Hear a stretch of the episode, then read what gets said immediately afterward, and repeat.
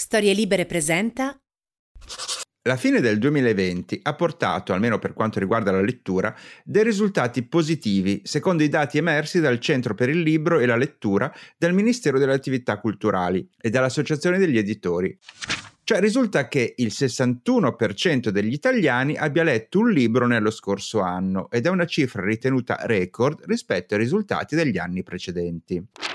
È interessante notare come questo risultato sia in realtà attribuibile alla seconda parte dell'anno, cioè in altre parole durante il primo lockdown in molti forse anche atterriti dalla situazione non erano stati neanche in grado di dedicarsi alla lettura, mentre nella seconda parte dell'anno, con dei lockdown più limitati, pare che la gente abbia riscoperto il piacere della lettura anche come forma di evasione, come modo per rinfrancarsi e come forma di piacere. Un altro dato interessante è che il 67% dei lettori dice di frequentare le librerie. A ottobre dell'anno prima era il 74%, quindi un numero inferiore a quello di quest'anno, ma resta molto alto se paragonato al fatto che nella prima parte dell'anno era scesa la frequentazione al di sotto del 20%, anche a causa ovviamente della chiusura delle librerie e dell'isolamento imposto. Domanda: c'è da esserne contenti? Risposta. Dopo anni in cui ci si lamentava che il numero dei lettori in Italia era in costante calo, il fatto che una pandemia globale abbia spinto anche gli italiani a riconvertirsi alla lettura è sicuramente un segnale positivo. Ovviamente l'anno scorso è stato disastroso per tante attività e in ambito editoriale le ricerche dimostrano che in particolare per i piccoli e medi editori è stato tremendo. Ma almeno questi dati ci confermano che 6 italiani su 10 hanno ripreso in mano un libro, alcuni dopo che non lo facevano da anni. Certo, significa proprio voler vedere il bicchiere mezzo pieno a tutti i costi, ma non si può essere sempre negativi su tutto. Bentornati a Copertina. Questo è l'anno 2021. Sono lo scrittore Matteo Bibianchi e questo è Copertina, un podcast dove si spacciano consigli di lettura.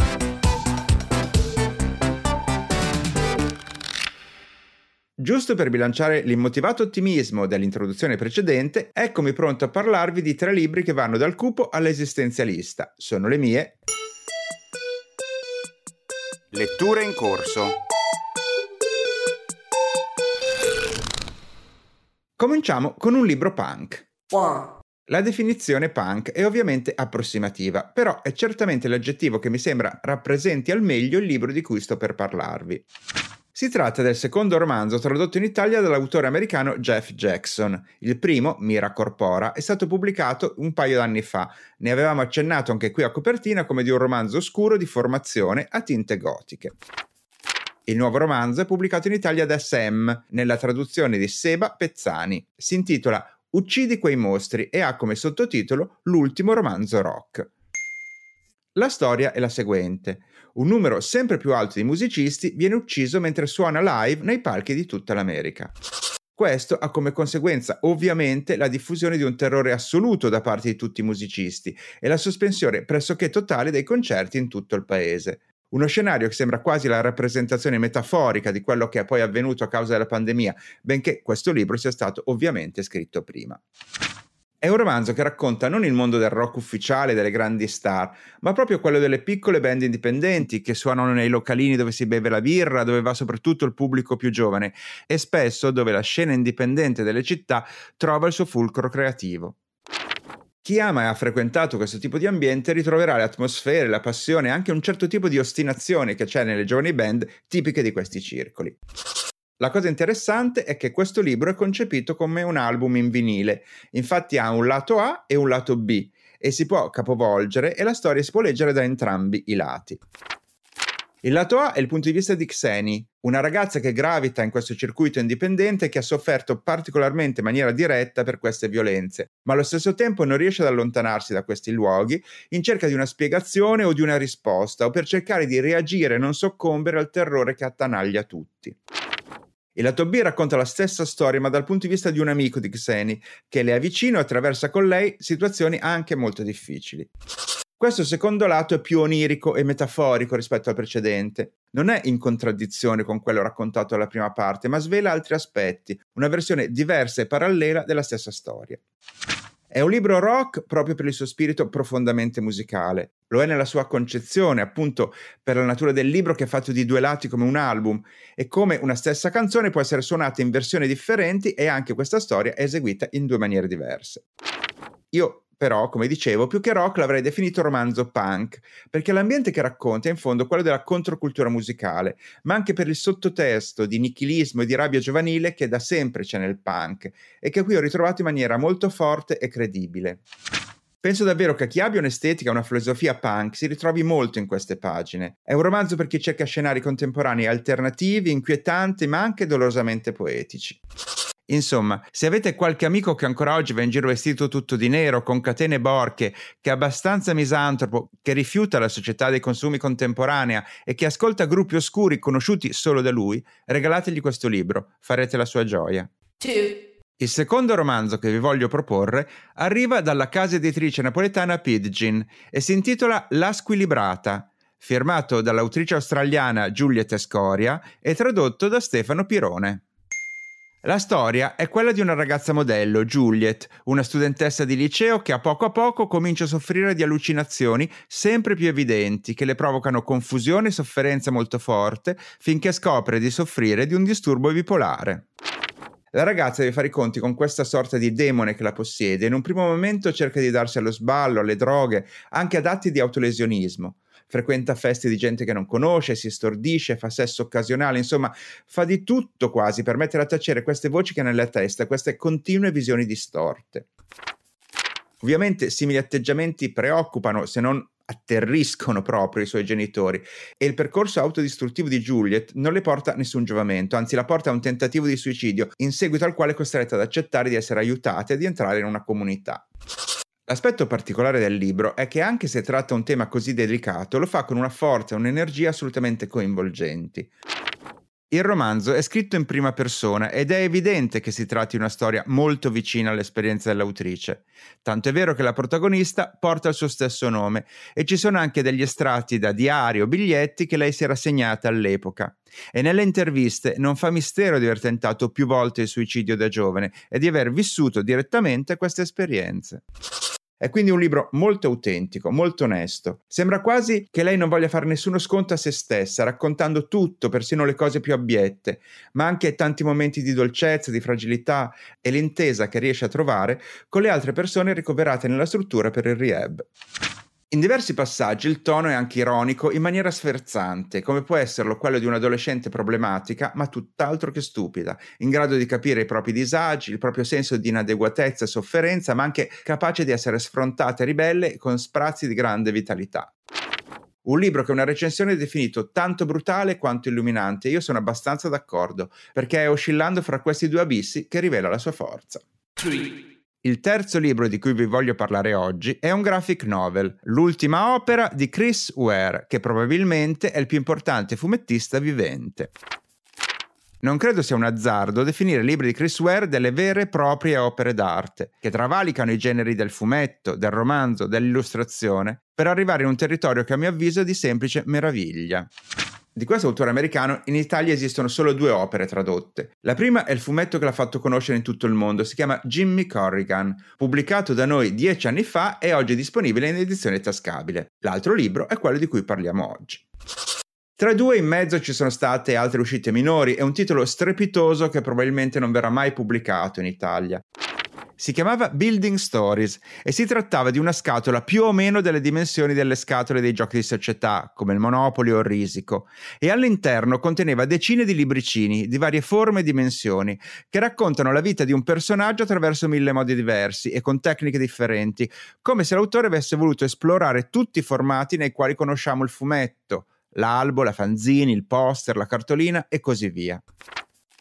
Chiaramente un'opera di questo tipo, da tradurre e pubblicare in un paese straniero, ha dei costi di produzione altissimi e quindi, mentre l'edizione originale inglese può essere diffusa un po' in tutto il mondo, quella nei singoli paesi avrebbe dei costi che difficilmente si potrebbero recuperare, o almeno credo sia questo il motivo.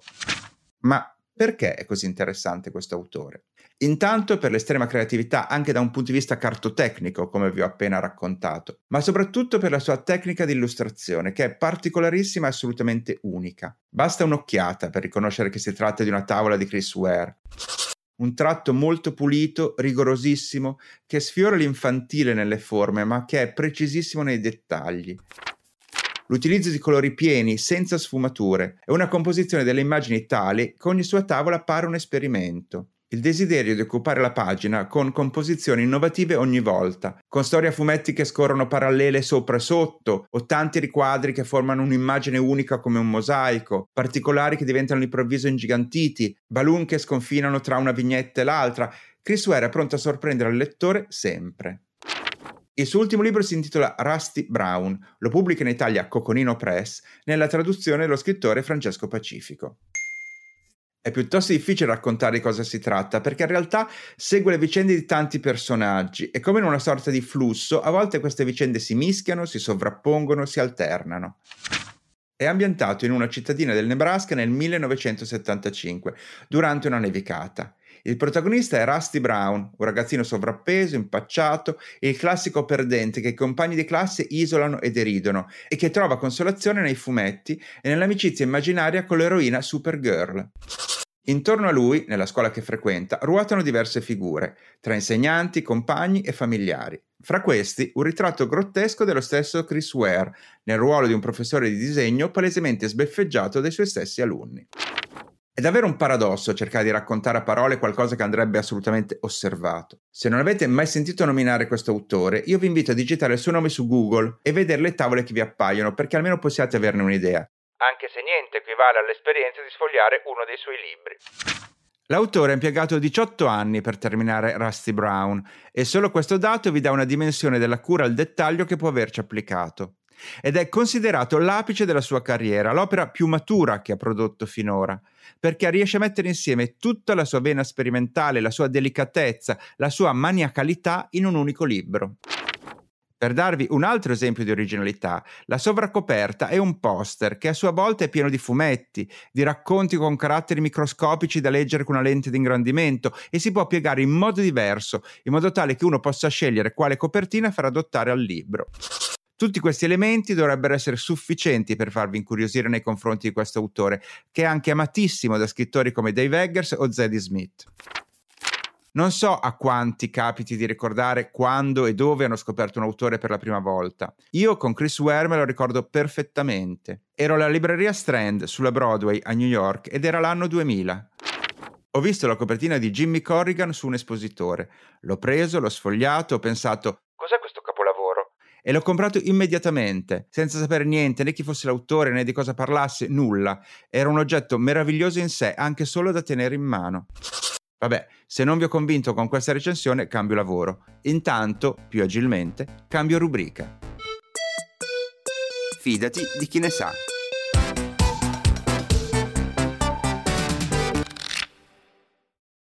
Per il consueto appuntamento con i librai, oggi ci colleghiamo niente meno che con Bruxelles, dove ci aspetta Jacopo Panizza della libreria La Piola. Benvenuto Jacopo. Ciao, grazie. Ciao a tutti.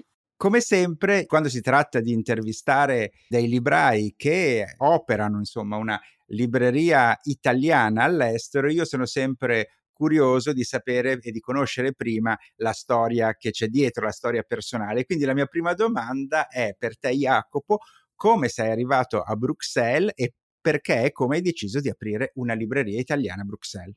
Allora, brevemente, io ho lasciato l'Italia a metà degli anni 90 con un progetto Erasmus, come molti ragazzi lo fanno, poi ho girato un po' prima negli Stati Uniti, in Inghilterra e poi seguendo una mia passione, che era quella dell'ambiente, della sostenibilità ambientale, sono arrivato a Bruxelles. Sono arrivato a Bruxelles, però a Bruxelles ho scoperto, ho seguito poi un'altra passione che è quella della lettura e dell'editoria.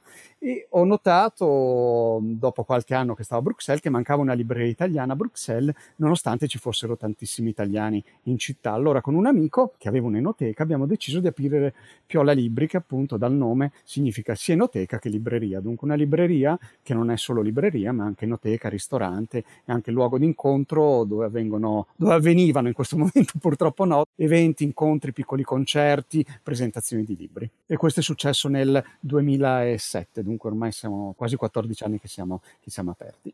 Quindi l'enoteca era preesistente, diciamo. L'enoteca non nello stesso luogo, però esisteva una piola e basta, senza il libri, dato che il nome è Piola Libri, esisteva una piola. Cosa vuol dire piola? Da dove arriva? Piola in piemontese vuol dire appunto enoteca, luogo di passaggio, era, era una taverna dove i viandanti si fermavano e, e potevano mangiare, degustare, è un, un vecchio modo per dire appunto vinoteca. Quindi unendo le due passioni, immagino personali dei due proprietari, ma anche due passioni che caratterizzano abbastanza, diciamo in generale, l'italiano standard, voi avete creato questo luogo che immagino proprio perché è un diciamo un polo culturale e anche enogastronomico di Italia all'estero raccoglie una clientela immagino ampia e variegata chi viene per il vino, chi viene per i libri e chi viene per entrambi. Esattamente, cioè, la nostra clientela all'inizio erano soprattutto italiani, adesso gli italiani sono diventati praticamente un terzo perché c'è chi ama l'italianità, chi ama la cultura italiana, coppie appunto miste che cercano libri per i figli in italiano dato che a scuola non, non lo praticano. E, insomma, adesso siamo, siamo aperti sicuramente sulla città, che è una città come potete immaginare, molto piena di espatriati, essendo appunto sede della commissione di tantissime società internazionali. Dunque ci siamo un po' aperti a tutto il, il, mondo, il mondo, brussellese, cittadino, non solamente ci siamo concentrati sul, sul, sull'italiano. E i lettori che vengono da voi appunto a comprare libri, che tipo di libri cercano? Mi hai già detto giustamente le coppie miste o chi, chi vuole, come dire, insegnare italiano ai propri bambini, ovviamente cerca libri per bambini italiano, ma gli adulti, che tipo di letteratura italiana cercano? Ma sicuramente c'è un livello di italiani presenti a Bruxelles di, di, con un'educazione abbastanza alta e con una curiosità molto, Mm, anche quella molto, molto alta, e, e, dunque cercano qualcosa di particolare, che non siano solamente i, i camilleri o un giallo o qualcosa di, di, di, quelli che sono i più venduti. Dunque cerchiamo sia di indirizzarli proponendo qualcosa di piccole case editrici, proponendo insomma qualcosa che possa, che possa stimolarli, dato che spesso molti di questi non leggono solamente in italiano, ma leggono anche in altre lingue. Dunque cerchiamo di privilegiare gli autori italiani, che spesso un autore straniero se lo leggono in originale. Puoi farmi qualche esempio di libro che magari appunto non è un bestseller tipo Camilleri e altri, ma che da voi ha avuto particolarmente successo, anche in parte per il fatto che lo sponsorizzavate voi direttamente? Ma tra, tra, quelli, tra i più conosciuti anche Barbero va, va moltissimo, Alessandro Barbero nonostante sia, sia, vendutissimo perché comunque ha tutta la sua saggistica, soprattutto di La Terza, ha proposto moltissime cose sull'evoluzione dell'Europa, eh, su visioni storiche, dunque quello è qualcosa di mainstream che va molto. Cose più particolari anche uno Stefan Zweig per Adelphi, scrittore ebreo austriaco dell'inizio Novecento, con delle digressioni appunto anche quello sull'Europa, sull'evoluzione dell'Europa. Dunque tutte un po' queste argomentazioni interessano molto e cerchiamo anche di proporle, perché poi chi sta qua nel centro dell'Europa, nolente o volente, un po' di storia, di sapere di come si è formata l'Europa, eh, lo, lo, vuole, dunque cerchiamo un po' di seguire questo, questo cammino. Tra le altre cose, giustamente Bruxelles è un po' un nodo centrale, no? ovviamente per la comunità europea. Tu che appunto sei nei tuoi viaggi sei passato da vari stati, varie capitali, come mai poi alla fine cosa ti ha convinto a fermarti a Bruxelles? Bah, sicuramente il fatto che non sia una, una, delle mete privilegiate sia per chi fare, vuole farsi un weekend, sia che una delle mete sognate, tipo una Londra, una Parigi, una delle capitali alla Berlino, però è una città che che alla fine se la conosci, è una città molto grande, puoi viverla eh, a, diverse, a diversi lati, puoi viverla sia come grande città, come piccolo quartiere, ha una, un'identità che non è veramente pro, non ha un'identità propria, ci sono tantissime, tantissime culture e razze che si sono mescolate in, nell'ultimo, anche nell'ultimo secolo, dunque è quello che è interessante, anche dal punto di vista culturale ci sono tantissime cose da fare e sono molto accessibili, la cultura qua a Bruxelles costa poco fare, fare cultura, andare a, a, vedere cultura, a sentire cultura, a ascoltare cultura e non, non costa molto. Dunque è una, una, delle ragioni per cui dovevo restarci sei mesi, sono qui da, da 17 anni, 18 anni. Mi, se- mi, sembrano ragioni abbastanza valide. Senti, un po' lo accennavi, eh, anche se in questo momento, chiaramente, come nel resto d'Europa e anzi nel resto del mondo, è impossibile fare le attività standard che di solito si fanno e che facevate anche nella vostra libreria. Immagino comunque che negli anni la Piola sia diventata anche un punto di riferimento, per esempio, per gli artisti italiani che passavano di lì. E so che voi eh, per molto tempo avete organizzato anche degli incontri misti di scrittori e musicisti e quindi eh, immagino che questo sia stato anche uno degli aspetti più interessanti del tuo lavoro. Certo, certo, no, sicuramente ho potuto per fortuna eh, unire il mio lavoro alla mia passione, che era sia quella appunto del, della letteratura, quella della musica. Da noi sono passati tra gli altri Capossela, Daniele Silvestri, Francesco Guccini, per dire tra, tra cantanti, cantautori che hanno anche scritto, poi sono passati anche scrittori come Caro Figlio, premio Nobel eh, Rita Levi Montalcini, a, a tantissimi a Scagno Celestini, tantissimi, tantissimi altri sono passati sia, sia molto più mainstream che anche più di nicchia per far conoscere una, una cultura italiana che sia al di fuori del, del, di quello che viene proposto dagli istituti di cultura, dal, dal, dagli istituti più istituzionali del, che normalmente propongono una, una cultura italiana che non è, che non è quella che normalmente lo straniero eh, conosce, che non, che non, sa neanche che esista. Dunque, dunque, questo ci ha dato la possibilità di essere conosciuti soprattutto alla comunità italiana, ma anche per, per espanderci poi a tutta, a tutta la città. Senti, e com'è la situazione oggi e quanto vi, vi, manca questo aspetto, diciamo, relazionale, che credo che in un caso come il vostro sia abbastanza appunto essenziale? Sì, manca tantissimo, soprattutto cioè, noi siamo sempre stati abituati a, essere un, un, a mescolare il tutto, a mescolare la libreria, a mescolare il caffè, a mescolare il vino, a mescolare la musica, a mescolare l'arte. Adesso siamo aperti solo come libreria e siamo comunque contenti, comunque la libreria va bene, facciamo anche servizi a domicilio, proponiamo diverse iniziative, però eh, il, veramente un rapporto più vicino con il cliente, che non sia solo il cliente che entra, prende il suo libro e se ne va, è abbastanza, è abbastanza noioso, dopo un po' annoia, cioè manca un po' quella voglia di, di, di, di stare vicino, di mescolarsi, di, avere sensazioni diverse, che non siano un, un'entrata e un'uscita veloce, ecco, quello manca come, come manca a tutti, credo. Certo, ci auguriamo che insomma quest'anno questa situazione si risolva almeno in parte. Senti, come sempre, io chiedo a tutti gli ospiti di questa rubrica di consigliare dei libri anche ai nostri ascoltatori, libri che hanno una particolare rilevanza per te o per la libreria o per la tua esperienza. Sì, allora iniziamo da Steven Zweig, appunto come ho detto prima, scrittore austriaco, ebreo, morto suicida eh, in Brasile che fuggiva appunto dalla seconda guerra mondiale. Lui pubblica soprattutto per Adelphi, ha scritto tantissime cose, tra le più conosciute e meno conosciute. Io suggerirei Momenti fatali e sono diversi situazioni storiche in cui un personaggio non credeva in quell'istante di fare la storia, ma in quel momento la stava facendo. Dunque sono dei piccoli aneddoti che poi vengono descritti e sviluppati molto bene. Dunque un suggerimento è Stephen Zweig, Momenti fatali ad Elfi. Per rimanere sempre in ambito, anche lui appunto ha finito i suoi giorni in Brasile, sudamericano, consiglierei Paolina Flores, Che vergogna, sempre dei racconti anche questi, edito da Marsiglio ed è una scrittrice molto giovane, l'unico libro che ha pubblicato per ora in italiano e sono diversi racconti che però sono legati da un filo conduttore che è quello di uno stesso quartiere, anzi nel più specifico uno stesso, uno stesso palazzo, sono palazzi collegati, sono, e sono piccole storie che, eh, di vita quotidiana, tutte collegate con del, delle situazioni che ricordano un po' Chekhov eh, ed è molto molto simpatico, a volte duro, però che consiglio, consiglio vivamente. Dunque Paolina Flores, che vergogna, Marsiglio. Perfetto, senti, io ti ringrazio molto e faccio in bocca al lupo per le attività della libreria e della, eh, dell'enoteca che ci auguriamo che, che, possa riaprire e che possa venirvi a trovare direttamente per bere con voi. Certo, speriamo. senti, grazie mille e in bocca al lupo per tutto. Grazie a te, grazie a tutti. E noi lasciamo Bruxelles e torniamo in Italia dove ci aspetta lo spazio denominato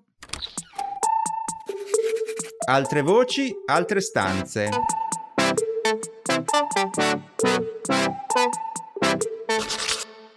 Per la nostra rubrica dedicata al mondo dei traduttori, l'intervento di oggi è di Monica Pareschi, che ha tradotto grandissimi autori come Doris Lessing, Paul Auster, James Ballard, Edith Wharton, solo per citarne alcuni, e tiene corsi di traduzione e di editing in diverse università. Se avete seguito le puntate precedenti di questa rubrica, avete notato che i percorsi che hanno portato questi professionisti alla traduzione sono sempre abbastanza imprevedibili. Quello di Monica non fa eccezione. Sentiamo insieme come è diventata traduttrice.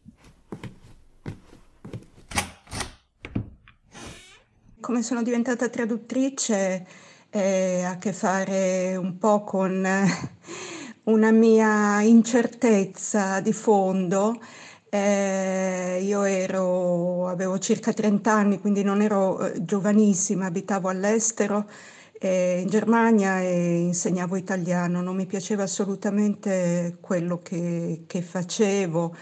E avevo studiato lingue, sapevo che volevo fare qualcosa nell'ambito della scrittura, della letteratura, eh, ma eh, diciamo non, non, brancolavo, ecco, brancolavo ancora. E mh, mm, ho trovato per caso un bando per eh, l'iscrizione a una scuola di traduzione che è stata la famosa gloriosa scuola di Magda Olivetti, da cui a Torino, prima edizione è stata a Torino, dalla quale sono usciti è uscita una generazione di, di traduttori molto, insomma, molto, molto validi, molto bravi.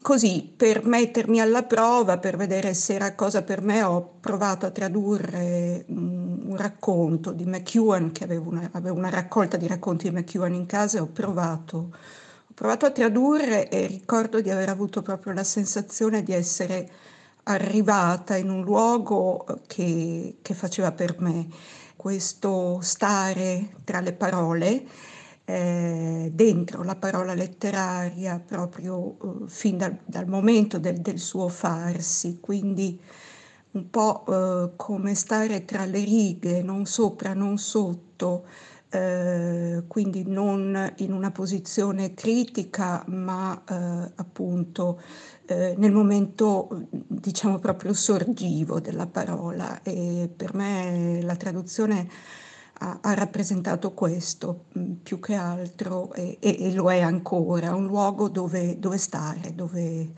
dove stare a casa. Una bellissima risposta e anche una storia affascinante, perché come avete sentito Monica è arrivata a questo lavoro già adulta e con una professione avviata ma insoddisfacente, segno che non è mai troppo tardi per cambiare e migliorare le cose. Anche a lei ho chiesto, fra tutti i libri che ha tradotto, quale consiglierebbe ai lettori di copertina e perché.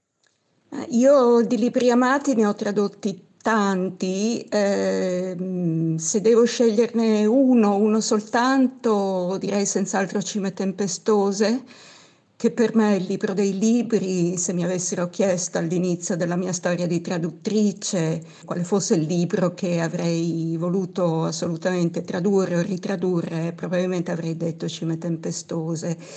È un libro, è un libro mh, straordinario e inaspettato, inaspettato a, a, una lettura, a una rilettura, io l'ho letto tante volte e poi sono finita a tradurlo ogni volta, come è dei grandi classici, insomma ogni volta mi ha detto cose nuove, mi ha svelato cose nuove e soprattutto è un libro che ha una, una storia extraletteraria talmente forte e, e, preponderante che uno pensa di sapere tutto, ha visto i film tratti da Cime Tempestose, eh, ci sono stati beh, canzoni, fumetti addirittura e riduzioni di ogni tipo. Vive anche in queste, diciamo, incrostazioni extraletterarie e uno pensa di sapere, di sapere tutto in realtà è, eh, è, un libro nuovo proprio nel senso eh, che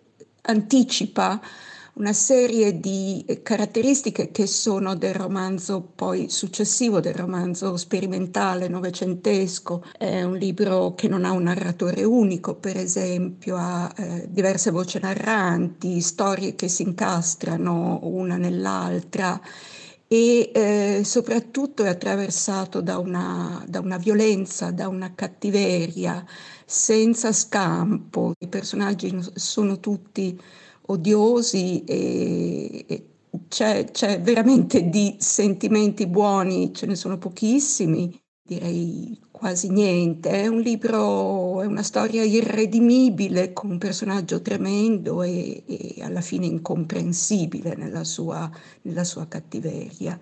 Assolutamente lo consiglio, lo consiglio a tutti. Grazie a Monica Pareschi. Intanto ricordiamo che la sua traduzione di Cime Tempestose, pubblicata in Audi nel 2019, ha vinto il prestigioso premio Fon Rezzori come migliore traduzione dell'anno. Complimenti! E noi, anche stavolta, siamo proprio agli... Sgoccioli!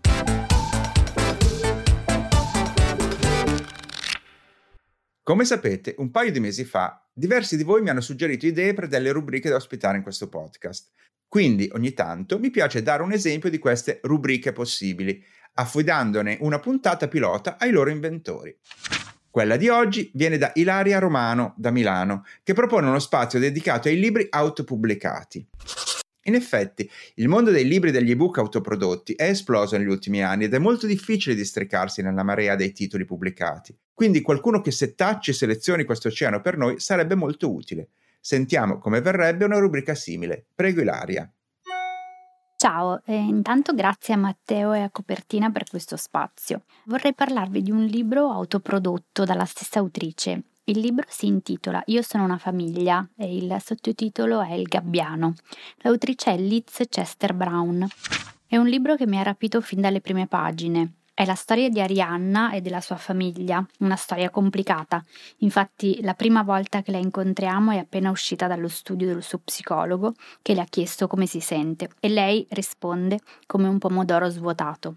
Da qui inizia il racconto sui suoi genitori, su come si sono conosciuti e poi sposati. Francesco, suo padre, era un uomo buono, solare, sempre allegro, cresciuto in una famiglia dove l'amore non mancava. Ada, sua madre, invece, è apparentemente schiva, timida, riservata, cresciuta in una famiglia dove vige solo l'amore per il denaro. Dopo il matrimonio Ada tirerà fuori il suo vero carattere e il suo squilibrio mentale. Solo l'amore di Francesco salverà i suoi figli. Ada è un personaggio da pelle d'oca, descritto con una tale minuzia di particolari che non ho potuto fare a meno di scrivere all'autrice e chiederle se fosse una storia vera. Non so dirvi il mio stupore quando ho scoperto che non solo la storia era vera, ma era la sua. Stavo parlando proprio con Arianna. Ci vuole coraggio a raccontarsi e non è facile mettere nero su bianco il proprio vissuto, le proprie emozioni e il proprio dolore. Lo stile di Liz è semplice, fluido, pulito, emotivo. È un libro che ho amato molto e spero riesca a trovare il giusto spazio nell'editoria. Io ringrazio Ilaria Romano e noi passiamo al consiglio d'autore di oggi, che arriva dallo scrittore e sceneggiatore Paolo Roversi. Esponente di punta del genere noir, ha pubblicato numerosi romanzi, fra i quali il ciclo con protagonista il giornalista Enrico Radeschi. Ha scritto soggetti e sceneggiature per serie tv come Distretto di Polizia ed è l'ideatore del festival letterario Nebbia Gialla su Zara Noir. Sentiamo il suo consiglio di lettura.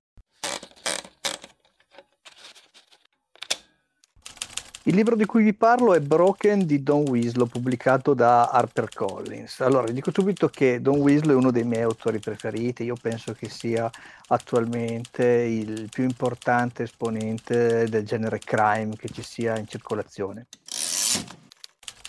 Il libro in questione, Broken, non è, è, un romanzo, è una raccolta di racconti, quindi se siete abituati alla trilogia del cartello, il confine, il potere del cane, è una cosa un po' diversa. Però in questi sei racconti Winslow riesce a portarci nell'America profonda e cambia anche registro perché ci sono dei primi due racconti sono molto diciamo aderenti con quello che ci si aspetta da lui. Gli altri spaziano un po' perché ci sono degli omaggi a Elimon Leonard oppure a Raymond Chandler e via dicendo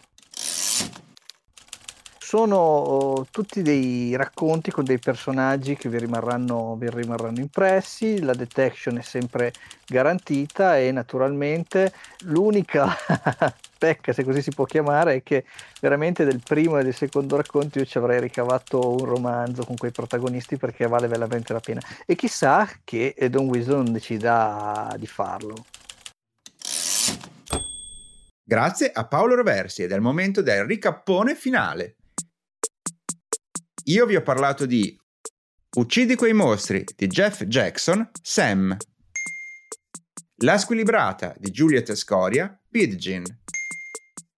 Rusty Brown di Chris Ware, Coconino Press. Jacopo Panizza della Libreria Italiana di Bruxelles, Piola Libri, ci ha suggerito Momenti fatali di Steven Zweig, Adelphi. Che vergogna di Paolina Flores, Marsiglio. Ilaria Romano ha letto per noi Io sono una famiglia di Liz Chester Brown, autoprodotto. Monica Pareschi, fra tutti i libri che ha tradotto, vorrebbe che leggessimo Cime tempestose di Emily Bronte e Inaudi. Infine, lo scrittore Paolo Roversi ci ha raccomandato Broken di Don Winslow, Harper Collins. Io vi aspetto fra due settimane. Ciao. Ciao.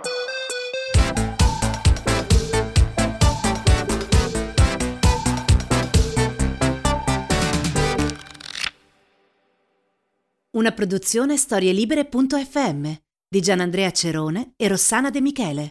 Coordinamento editoriale Guido Guenci.